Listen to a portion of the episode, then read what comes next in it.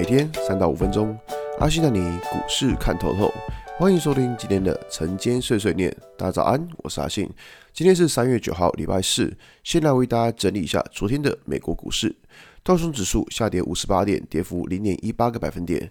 纳斯达克上涨四十五点，涨幅零点四个百分点。S&P 500指数上涨零点六五点，涨幅零点一六个百分点。费城半导体指数上涨七十八点，涨幅二点六七个百分点。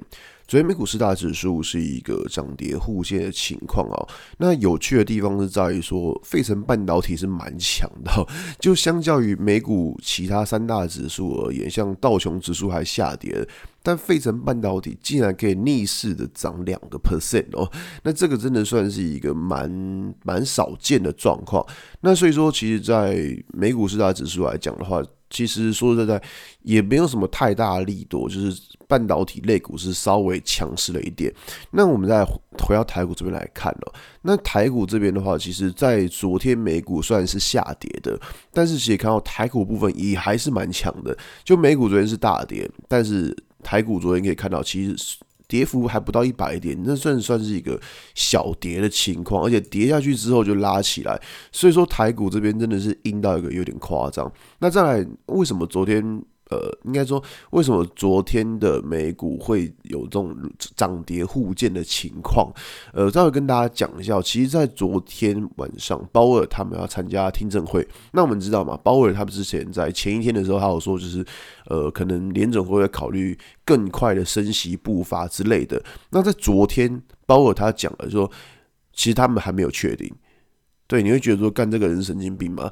就是说，他在前一天晚上的时候。呃，跟对，在前一天晚上，他是说，哦，我们可能要用更快的升息来压制通膨，然后结果在昨天的时候，他又讲说，嗯，他还没有确定，所以说现在的联准会就是一个不知道该怎么说他们才好，就是他们那种反反复复变来变去的，其实说实在话，这个东西会让市场对于联总会的信任度开始降低。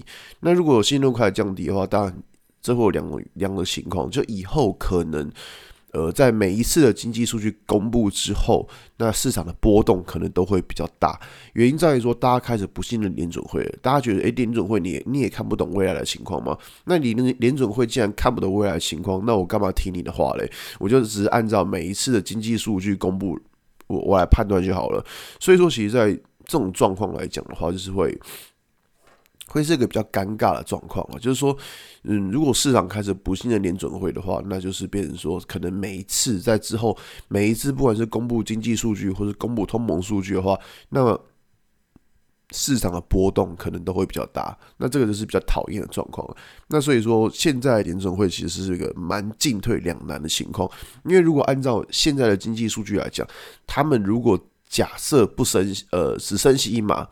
可能变成说，他们没有办法压制通膨，那可能变成最坏的情况是在经济下滑的时候还要继续升息，那这样对经济就是，再更进一步的伤害。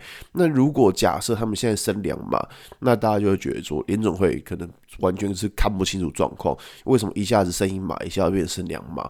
那这种东西也会让大家对于联总会的信用会打折扣。所以现在联总会其实是一个蛮尴尬的情况，那市场也会很容易变成是一个这种呃无头苍蝇的状况。所以说，其实在现在操作的话，大概我们的想法就是这一波段如果指数能够守在五日均线之上。那我们操作部位应该可以继续，但如果假设发现五日均线跌破的话，我会稍微把资金抽回来一点，就不会放那么大的资金，有可能说。呃，盘面可能出现盘整，那假设连五周均线都跌破的话，那我们就要小心这个盘可能真的有问题。目前就是会按照技术面的走势来设定我们的操作策略，好吧？今天节目就到这边。如果喜欢今天内容，记得按下追踪关注我。如果想知道更多更详尽的分析，在我的专案给通勤组的的标股报告书里面有更多股种茶分享给大家哦。阿信晨间碎碎念，我们明天见，拜拜。